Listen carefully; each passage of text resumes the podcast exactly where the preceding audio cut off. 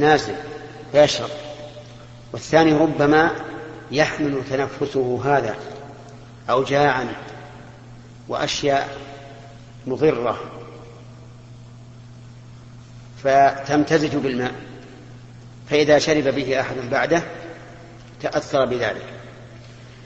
وأما قوله فلا يمس إذا أتى الخلاء فلا يمس ذكره ذكره بيمينه. فهذا أيضا من باب إكرام اليمين. لأنه إذا مس ذكره حين التبول فربما يصيبه من البول. فلهذا نهى النبي صلى الله عليه وسلم أن يمس الإنسان ذكره إذا أتى الخلاء. وعلم من ذلك أنه لا يكره مس الذكر باليمين في غير هذه الحال. وفي هذا خلاف بين العلماء. فمنهم من قال لا يكره لأن النبي صلى الله عليه وسلم إنما نهى عن مس الذكر باليمين في حال في حال البول التي يخشى منها أن تتلوث اليد اليمنى بما يصيبها من البول.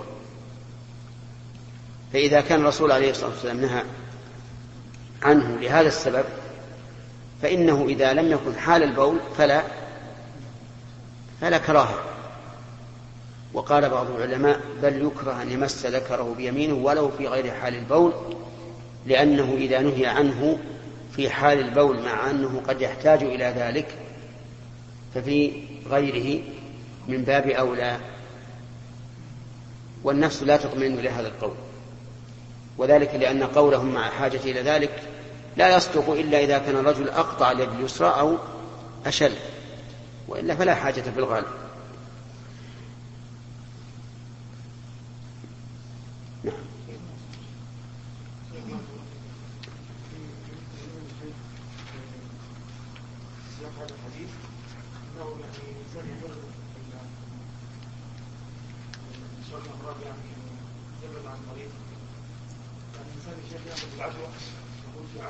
إيه، كيف؟ لا هو العدوى ثابتة ما في أشكال. لكن كون الإنسان يتنزه عنها في كل حال ويتعب نفسه ويشق على نفسه هذا هذا هو الغلط. لأن بعض الناس إذا سلم عليه إنسان وجه أرقانه ذهب يغسلها بالماء والتراب. نعم؟ أو بالماء وحده. خوفا من أن يكون في هذه اليد الجرثوم الجرثومة تضر وهذا غلط. يعني كون الإنسان يتحرز إلى هذا الحد يلحق نفسه المشقة ويلحق نفسه الوسواس أيضا. هذا غلط. وكونه لا يبالي بالأوساخ أيضا غلط. فلا أحسن أن يكون الإنسان بين بين. شيخ بارك الله فيكم الآن حديث هذا فيه النهي صريح. أيه حديث حديث لا يمسك أن يأخذ الذكر بيمينه. نعم نعم. وحمل العلماء رحمه الله على الكراهة نعم. ما هو الضابط الذي يمشي عليه سؤالك هذا سؤال سبق الكلام عليه عدة مرات. لكن شيخ الضابط يتخذ وقلنا لك إن ما في ضابط. القائلون بأن الأصل في النهي التحريم لا يمكن أن نمشي على في كل في كل مسألة. وبأنه الكراهة أيضا لا يمكن. وحكينا لكم فيما سبق الخلاف. أليس كذلك؟ وبينا وجهة كل قول. وقلنا لكم إن بعض العلماء توسط وقال ما كان من باب الآداب فإنه فالأمر للاستحباب والنهي للكراهة. وما كان من باب التعبد فالأمر للوجوب والنهي للتحريم. لأن العبادة ومصالح العبادة وما يتعلق بها أمرها للشارع. فنحمل الأمر على الوجوب والنهي عن التحريم. وأما ما كان من الآداب فهذا يكون للاستحباب الاستحباب في الأمر والكراهة في النهي. هذا من باب الآداب. والله أنا عندنا هذا أقرب. هذا أقرب للانضباط. ولكن لاحظوا أن كل هذا الخلاف ما لم توجد قرينة صارفة. إن وجدت قرينة صارفة للوجوب فهو الوجوب مثلا إذا أكل أحدكم فلا يأكل بشماله ولا يشرب بشماله. هذا من باب الأداء. لكن دل القرينة دلت على أنه للتحريم لقوله فإن الشيطان يأكل بشماله ويشرب بشماله. لكن إذا انتعل أحدكم فليبدأ باليمين وإذا خلع فليبدأ باليسار. هذا أمر. ليش؟ لهذا من باب الآداب نصف باب.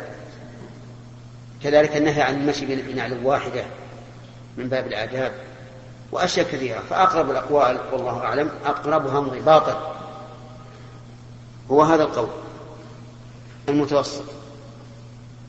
نعم. إيش؟ إيش؟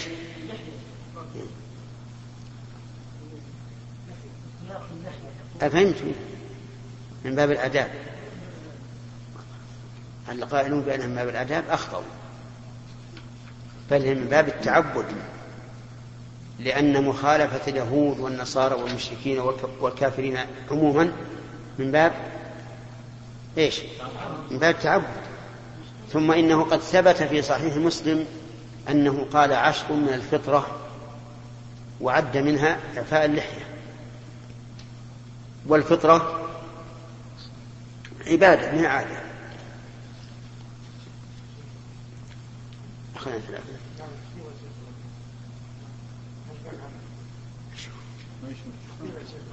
ها؟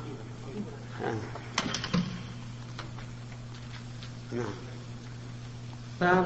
باب لا يمسك ذكره بيمينه إذا بال حدثنا محمد بن يوسف قال حدثنا الأوزاعي عن يحيى بن أبي كثير عن عبد الله بن أبي قتادة عن أبيه عن النبي صلى الله عليه وسلم قال إذا بال أحدكم فلا يأخذن ذكره بيمينه ولا يستنجي بيمينه ولا يتنفس في الإناء. قوله إذا بال أحدكم يعني في حال البول وليس بعد انتهائه. لما في اللفظ الآخر لا يمسن أحدكم ذكره بيمينه وهو يقول. وأما ظاهر اللفظ الذي ساقه البخاري هنا فظاهره أنه إذا إذا فرغ من بوله وأراد أن يستنجي فلا يمسك ذكره بيمينه. ولكن اللفظ الثاني يبين ذلك. نعم. باب الاستنجاء بالحجارة.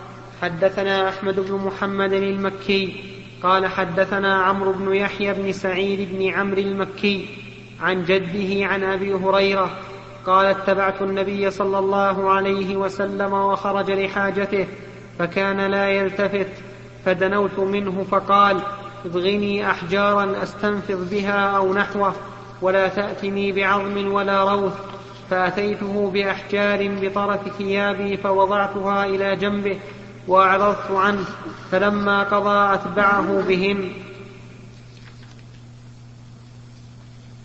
حدثنا أبو نعيم قال حدثنا زهير عن أبي إسحاق قال ليس أبو عبيدة ذكره ولكن عبد الرحمن بن الأسود بن الأسود عن أبيه أنه سمع عبد الله يقول أتى النبي صلى الله عليه وسلم الغائط فأمرني أن آتيه بثلاثة أحجار فوجدت حجرين والتمست الثالث فلم أجده فأخذت روثة فأتيته بها فأخذ الحجرين وألقى الروثة وقال هذا ركس.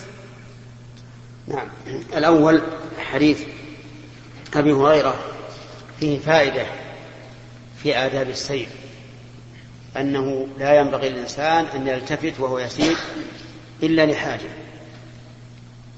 قالوا لأن ذلك أهيب للإنسان.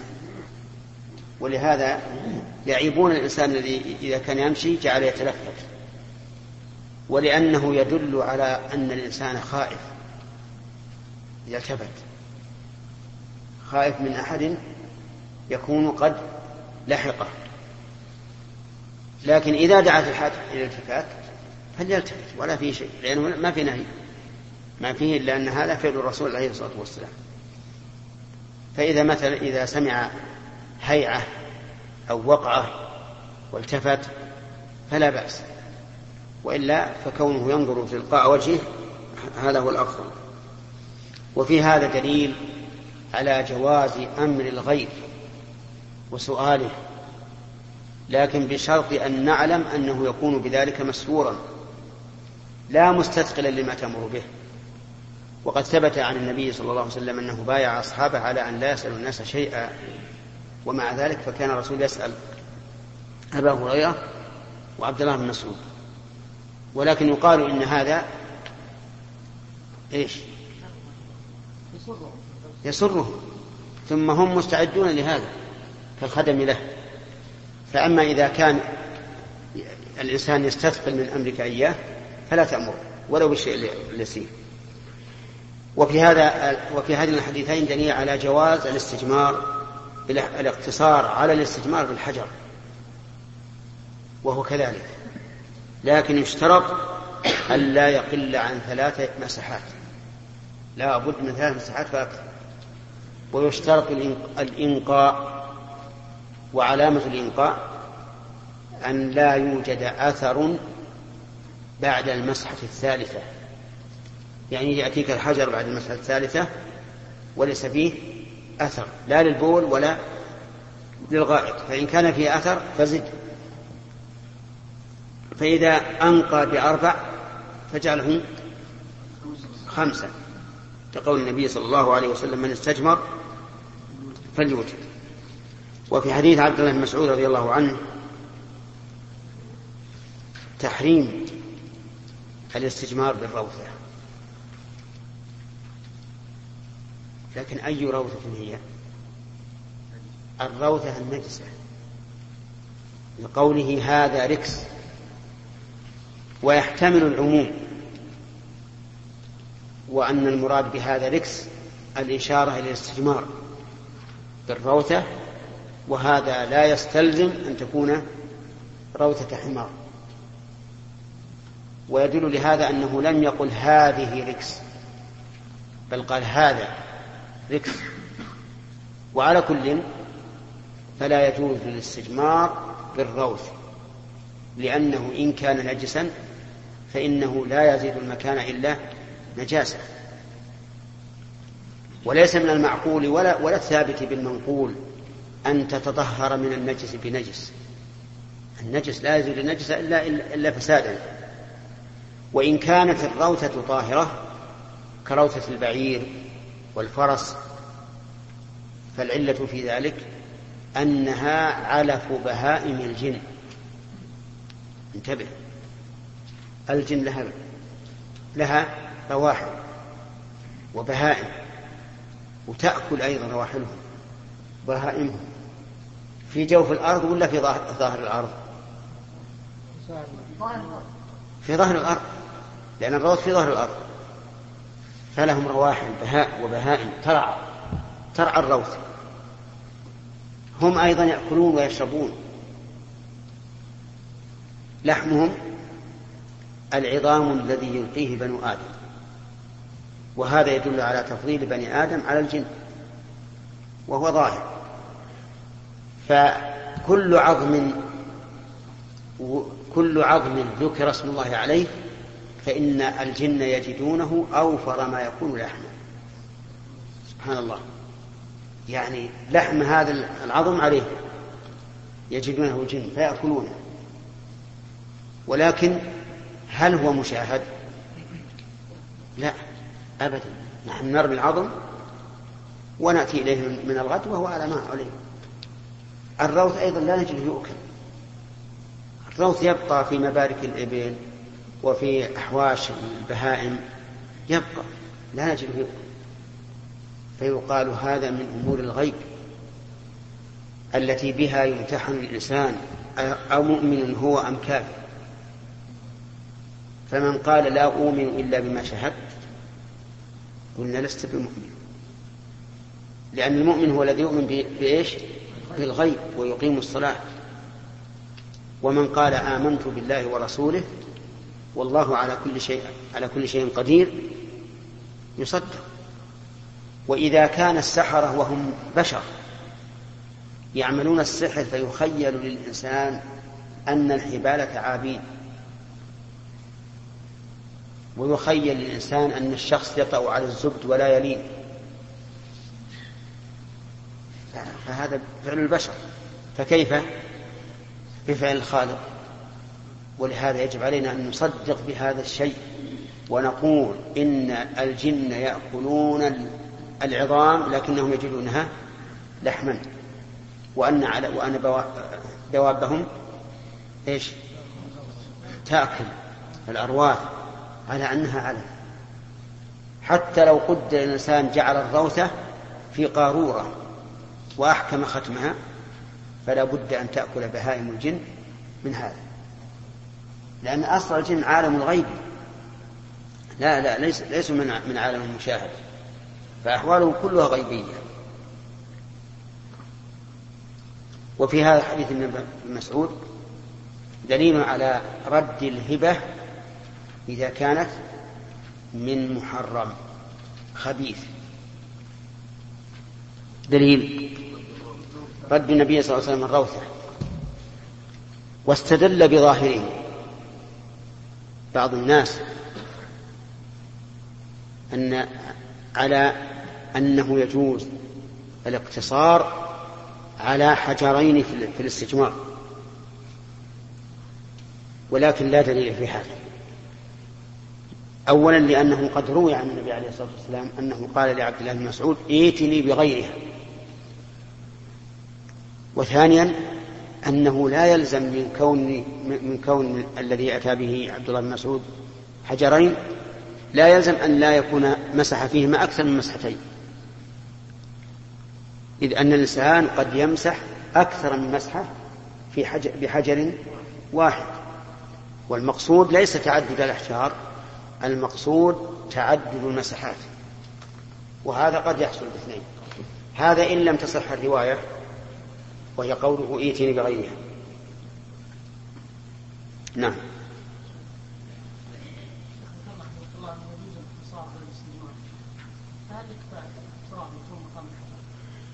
اي نعم. قال العلماء رحمهم الله كل جامد فإنه يقوم مقام الحجر من التراب والأخشاب والخرق والألياف وغيرها.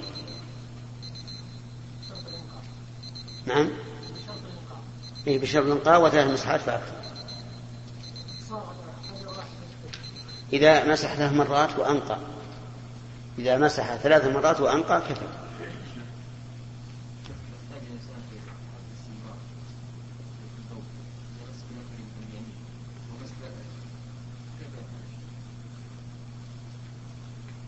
ماذا تقولون إذا احتاج الإنسان إلى أن يستعمل اليمين في الاستنجاء. بالحجر فهل يمسك الذكر باليمين والحجر باليسار أو بالعكس؟ الأول. نعم. باليمين. ويمسح بإيش؟ باليسار. هنا لأجل الحاجة. لكن قالوا هذا إذا احتاج. أما إذا لم يحتج بحيث يكون حجر كبيرا يمكن أن يمسكه بقدميه فليمسك. نعم. سم بالله أي ائتني بغيرها؟ نعم. الحمد لله. هذا بالحقيقة يضعفه أن ابن مسعود طلب ولم يجد. لكن قد يقال ابن مسعود طلب ولم يجد. ظنا منه أن الأمر ليس بحتم فإذا قال ائتني بغيرها فسوف يبحث أكثر.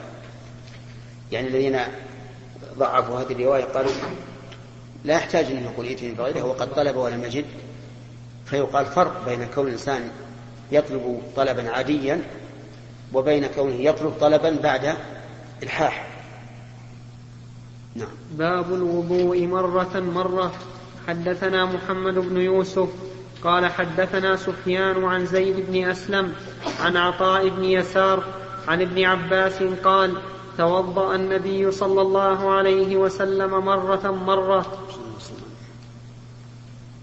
باب الوضوء مرتين مرتين. حدثنا حسين بن عيسى قال حدثنا يونس بن محمد قال حدثنا فليح بن سليمان عن عبد الله بن أبي بكر بن عمرو بن حزم عن عباد بن تميم عن عبد الله بن زيد أن النبي صلى الله عليه وسلم توضأ مرتين مرتين. باب الوضوء ثلاثا ثلاثا. حدثنا عبد العزيز بن عبد الله الأويسي. قال حدثني إبراهيم بن سعد عن ابن شهاب أن عطاء بن يزيد أخبره أن حمران مولى عثمان أخبره أنه رأى عثمان بن عفان دعا بإناء فأفرغ على كفيه ثلاث ثلاث ثلاث مرار فغسلهما ثم أدخل يمينه في الإناء فمضمض واستنشق ثم غسل وجهه ثلاثا ويديه إلى المرفقين ثلاث مرار ثم مسح برأسه ثم غسل رجليه ثلاث مرار إلى الكعبين ثم قال قال رسول الله صلى الله عليه وسلم من توضأ نحو وضوئي هذا ثم صلى ركعتين لا يحدث فيهما نفسه غفر له ما تقدم من ذنبه. وعن إبراهيم قال قال صالح بن كيسان قال ابن شهاب ولكن عروة يحدث عن حمران. فلما توضأ عثمان قال ألا أحدثكم حديثا لولا آية ما حدثتكموه؟ سمعت النبي صلى الله عليه وسلم يقول لا يتوضأ رجل يحسن, يحسن وضوءه ويصلي الصلاة إلا غفر, إلا غفر له ما بين الصلاة حتى يصليها. ما بينه إلا غفر له ما بينه وبين الصلاة حتى يصليها. قال عروة الآية إن الذين يكتمون ما أنزلنا من البينات الشاهد من هذا الحديث قوله غسل وجهه ثلاثا ويديه المرفقين ثلاث مرار ثم غسل يديه ثلاث مرار إلى الكعبين. فهذا هو الوضوء مرة ثلاث مرات. فهل الأكمل أن يستمر على الوضوء ثلاث مرات لأنه أبلغ في التطهير وأكثر عملا؟ ففيه فائدتان كثرة العمل وأنه أبلغ في التطهير أو الأولى أن يأتي بالسنة فمرة مرة ومرة مرتين ومرة ثلاثة. أيهما؟ الثاني. الثاني هو الأفضل أن يتوضأ الإنسان مرة مرة أحيانا ومرتين مرتين أحيانا وهو ثلاثا ثلاثا أحيانا لأن موافقة السنة أفضل من كثرة العمل. انتبهوا لهذا. موافقة السنة أفضل من كثرة العمل. لأن موافقة السنة يشعر الإنسان بأنه متبع للرسول صلى الله عليه وسلم فيزداد بهذا إيمانا ويكون اتباعه. ولهذا لو, لو أن رجلين صليا سنة الفجر أحدهما أطال القراءة وأطال الركوع والسجود ودعا وسبح كثيرا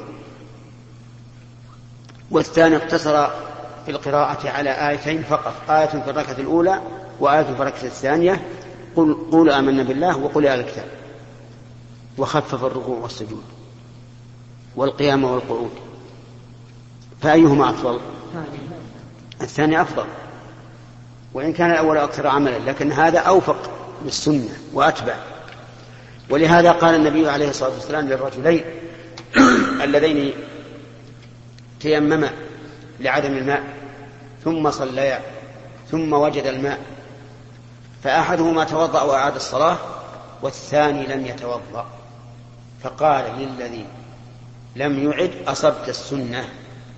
وقال للثاني لك الأجر مرتين. أيهما أفضل؟ الأول. الأول لأن إصابة السنة ليست بالأمر الهين. وقول الأول أصابت السنة مع يفهم منها أن الثاني لم يصب السنة لكن لما عمل عملا مجتهدا فيه يعتقده الواجب عليه أثيب على ذلك. طيب لو أن إنسانا الآن قال أنا أريد إذا تيممت لعدم الماء ثم وجدت الماء أن أعيد الوضوء والصلاة لأحصل على الأجر مرتين. ماذا نقول له؟ لا. نقول لا الآن ما لك أجر مرتين لأنه لا مجال للاجتهاد الآن. الآن بانت السنة واتضحت فليس لك أجر مرتين بل, بل قد نقول عليك إثم في الإعادة لأن هذا ليس من السنة. فالحاصل أن الأفضل في الوضوء أن يتوضأ الإنسان أحيانا مرة مرة وأحيانا حامل. نعم. والله أعلم إيش هو؟ ظهر الحديث ان هذا الرجل جاز قتله اسامه يحكم له الاسلام عمل بالظاهر نعم طيب هذا لم يغسل ولم يصلى عليه ولم يؤمر اسامه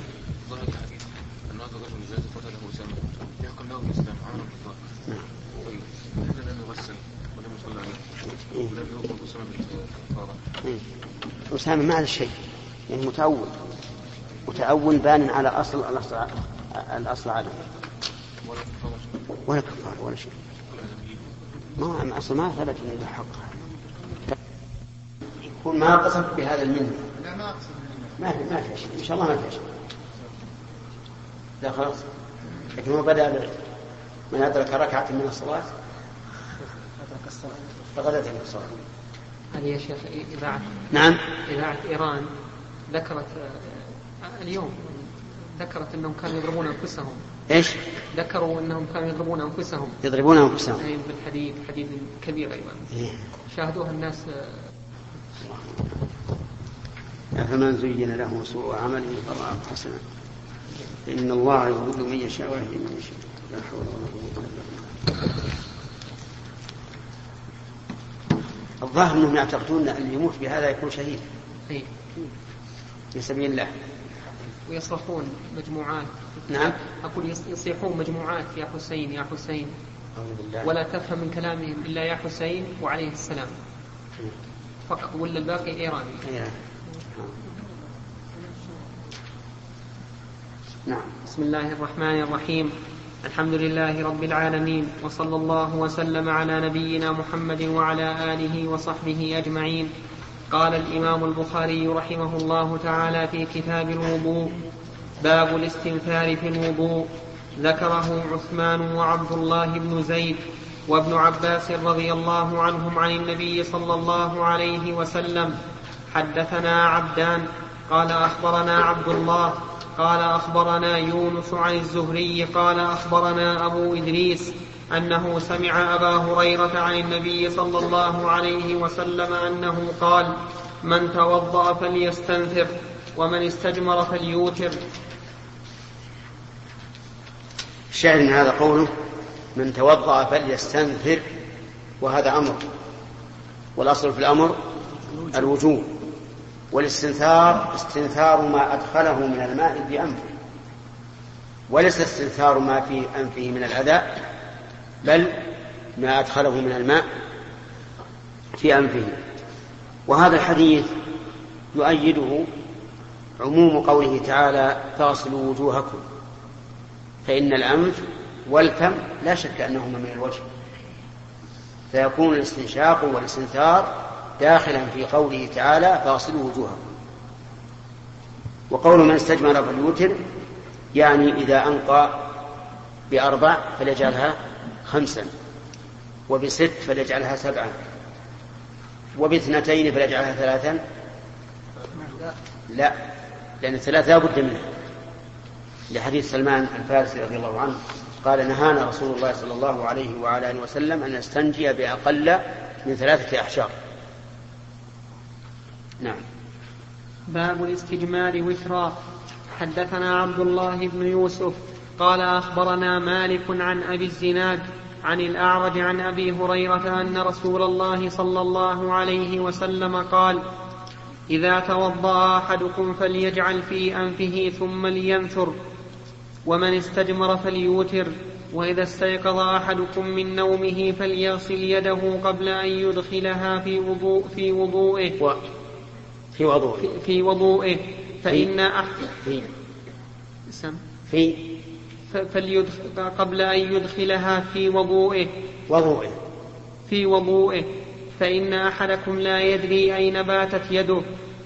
هذا الحديث فيه مسائل. أولا قوله فليجعل في أنفه ثم لينثر. في بعض النسخ فليجعل في أنفه ماء ثم لينتثر. وهي أوضح من هذه النسخة. وسبق الكلام على ذلك. ومن استجمر فليوتر كذلك سبق الكلام عليه. وإذا استيقظ أحدكم من نومه فليغسل يده قبل أن يدخلها في وضوئه فإن أحدكم لا يدري أين باتت يده. هذا هذا السياق ليس فيه فليغسل يده ثلاثا ولكنه قد ثبت في الصحيحين أنه قال فليغسل يده ثلاثا قبل أن يدخلهم الإناء. فإن أحدكم لا يدري أين باتت يده. واختلف العلماء رحمهم الله في هذا التعليل هل هو تعليل لأمر حسي أو لأمر معنوي أو لأمر تعبدي؟ فمنهم من قال إنه تعليل لأمر حسي وبنى على ذلك أن الإنسان لو جعل يديه حين نومه في جراب أو نحوه فإنه لا لا يجب عليه غسلهما قبل إدخالهما الإناء لأنه الآن يدري إيش؟ يدري أين باتت لكن لو لم يفعل لكانت يده ربما تطيش في جسمه وربما تصطدم بشيء نجس كدم أو بول أو غائط أو ما أشبه ذلك.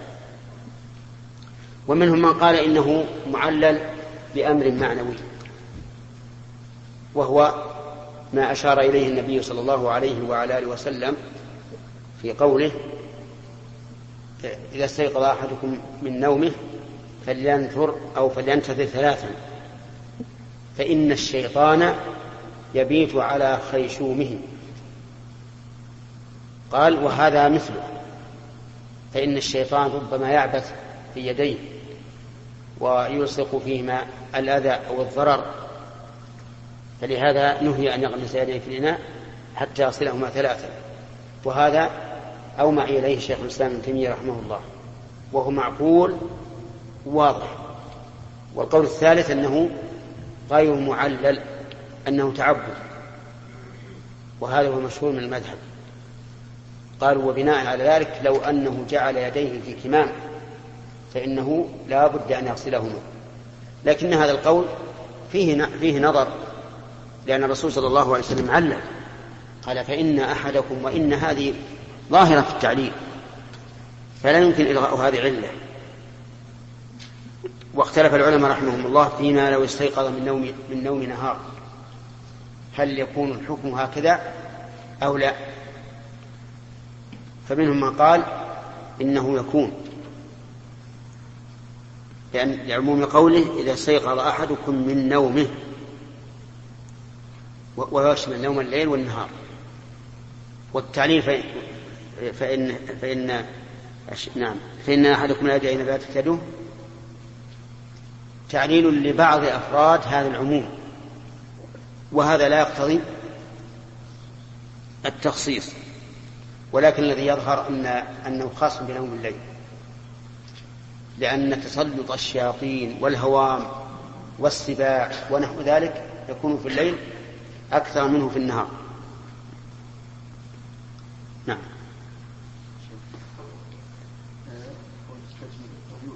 نعم.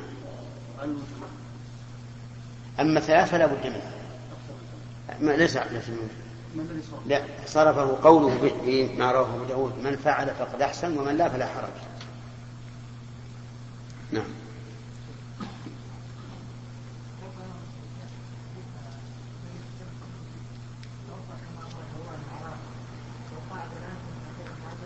كيف؟ توضأ إيش؟ نعم. نعم.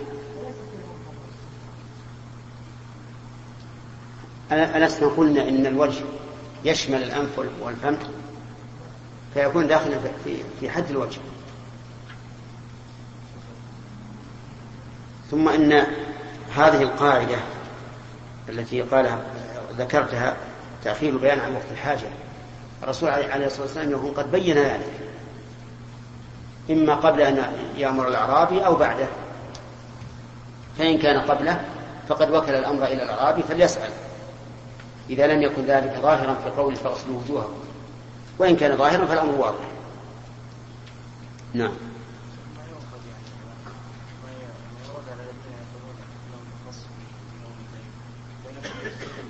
إيش؟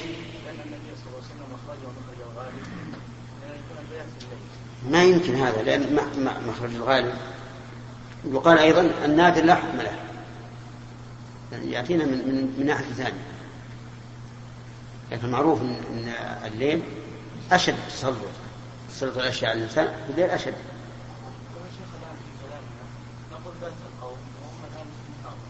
ها؟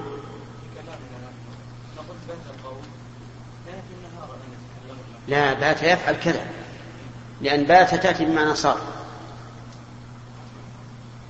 نعم. باب غسل الرجلين ولا يمسح على القدمين. حدثنا موسى قال حدثنا أبو عوانة عن أبي بشر عن يوسف عن يوسف عن يوسف بن ماهر عن عبد الله بن عمرو قال تخلف النبي صلى الله عليه وسلم عنا في سفرة سافرناها فأدركنا وقد أرهقنا العصر فجعلنا نتوضأ ونمسح على أرجلنا فنادى بأعلى صوته ويل للأعقاب من النار مرتين أو ثلاثا نعم.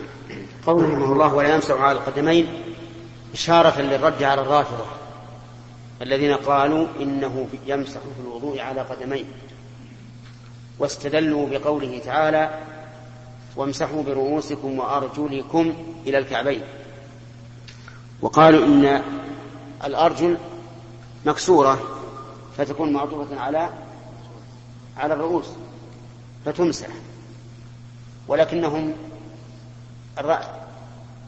رأوا بعين أعور. لأنه كيف يستدلون بأرجلكم؟ على كيف يستدلون بقراءة الجر ولا يستدلون بقراءة النصب؟ لأن قراءة النصب أيضا لا لا يصح أن تكون معطوفة على الرؤوس بل لابد أن تكون معطوفة على الوجوه.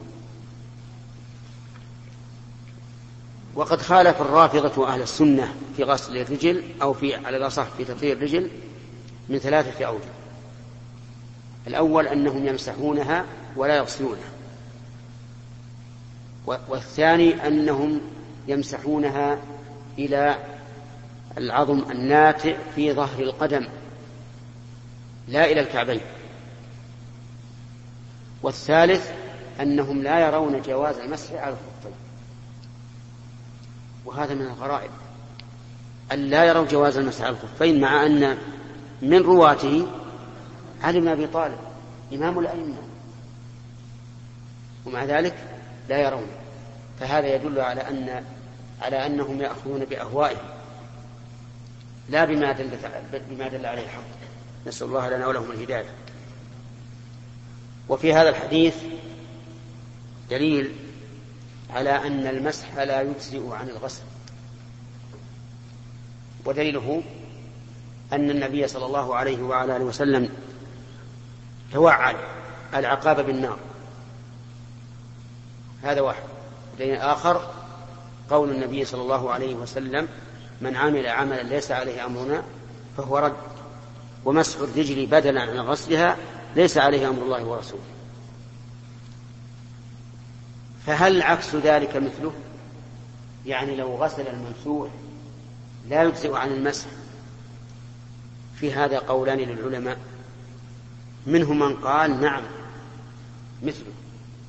وأنك لو غسلت رأسك بدل مسحه لم يصح وضوءك لأنك عملت عملا ليس عليه أمر الله ورسوله. ومنهم من قال بل يسلم لأنه يراد بالمسح التخفيف على المكلف. فإذا فإذا غسله الإنسان فلا بأس. والصحيح أنه لا يسلم لأنه خلاف أمر الله ورسوله خلاف هدي الرسول عليه الصلاة والسلام لكن لو جمع بين الغسل والمسح غسله ومسحه بيده فهل يجزئ؟ يجزئ لكن مع الكراهة لأن أقل ما نقول فيه أن فيه تنطعا حيث جعل المسح مقرونا بغسل وفي الحديث دليل على أنه ينبغي للمبلغ أن يرفع صوته بتبليغه لأن النبي صلى الله عليه وسلم نادى بإيش؟ بأعلى صوته. ومن هنا نأخذ بأن استعمال مكبر الصوت في الخطب ونحوها من الأمور المشروعة. لكنه ليس مشروعا لذاته بل لأنه وسيلة. إلى إبلاغ الحق ووصوله إلى الناس. وبناء على ذلك ينبغي للإنسان أن يكون واسع الأفق في الأمور المستجدة فلا يردها من حين أن يستنكرها. يعني بعض الناس من حين أن يأتي شيء مستنكر ينبغي لرده وإطلاق أنه بدعة وأنه حرام. وما أشبه ذلك. والواجب أن يكون صدرك متسعا وأن تكون واسع الأفق وأن تنظر في هذا الأمر الذي حدث. قواعد الشريعة تقتضي أنه منكر فأنكره أو أن الأمر في ذلك واسع توسع على عباد الله. خصوصا الأمر الذي يبتلى به الناس فإنه كلما اشتد ابتلاء الناس به فإنه ينبغي للإنسان أن يتحرى فيه أكثر وأن يسلك طريق التيسير أكثر لأن الناس إذا ابتلوا به فسوف يفعلونه. لكن كونهم يفعلونه على أنه حلال وتطمئن قلوبهم بذلك خير من كونهم يفعلون على أنهم عصاة لله عز وجل وأنهم ينابذون الله سبحانه وتعالى. وهذه أيضا من القواعد التي يغفل عنها كثير من الناس. وقد لقنا لقننا إياها شيخنا عبد الرحمن بن سعد رحمه الله. وقال هناك فرق بين الشيء الذي يبتلى به الناس ويصعب صدهم عنه وهو ليس أمرا معلوما من الدين بتحريمه مثلا فهذا ينبغي الإنسان أن يسلك فيه الطريق الذي يجعله غير شاق على الناس. وهذا حق. لأنه كلما دعت الضرورة إلى الشيء كان التيسير فيه أولى. بل إن الله تعالى جعل المحرم التحريم القطعي. إذا دعت الضرورة إليه ارتفع التحريم. وقد فصل لكم ما حرم عليكم إلا ما اضطررتم إليه. وهذا ما لم يكن الشيء ظاهرا كونه معصية. أما إذا كان كونه معصية ظاهرا فلا بد من إنكاره وإن ارتكبه الناس. والإنسان إذا نصح لله ورسوله يسر الله قبول قوله للناس وأخذوه. فإذا قال وفي الحديث أيضا دليل على جواز تبعض العقوبة يعني أنها تلحق بعض البدن دون بعض فتلحق ما فيه المخالفة. لقوله ويل للأعقاب من النار. فجعل العقوبة على على إيش؟ على ما حصلت به المخالفة وهو الأعقاب. ومثل ذلك قول النبي صلى الله عليه وسلم في الإزار إذا نزل عن الكعب قال ما أسفل من الكعبين ففي النار. وقد زعم بعض الناس أن هذا الحديث مقيد بما إذا كان إيش؟ خيلاء وهذا ليس بصحيح. لأن الحكم مختلف. الحكم مختلف والسبب أيضا مختلف. هنا اختلف السبب والحكم. ما هو السبب في في من لا يكلمه الله ولا ينظر إليه؟ الخيلاء. وهذا ما في سبب الخيلاء. وما هي العقوبة؟ العقوبة في من جره خيلاء أن الله لا يكلمه ولا ينظر إليه ولا يزكيه. أما هذا فعقوبة في النار وعقوبة أيضا فيما حصلت فيه المخالفة فقط. فلذلك لا يمكن أن يحمل المقيد على المطلق بهذا ثم إنه في حديث أبي سعيد فصل النبي عليه الصلاة والسلام تفصيلا بينا قال أزلة المؤمن إلى نصف ساقه وما أسفل من الكعبين ففي النار ومن جر ثوبه خيلاء لم ينظر الله إليه. ففرق عليه الصلاة والسلام. وعلى هذا فلا يجوز حمل أحد الحديثين على على الآخر. طيب والكعب؟ حرام لا؟ الكعب إذا وصل الإزار إلى الكعب. ليس حرام. يعني ما كان بحذاء الكعب فليس بحرام. وما كان تحته فحرام. وما وصل إلى الأرض خيلاء فكبيرة من كبائر الذنوب. نعم.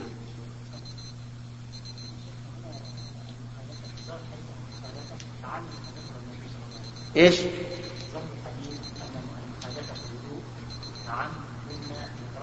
عن عن عن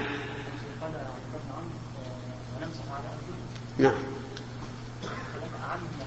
نعم. إيش إيش هو بلى المسح.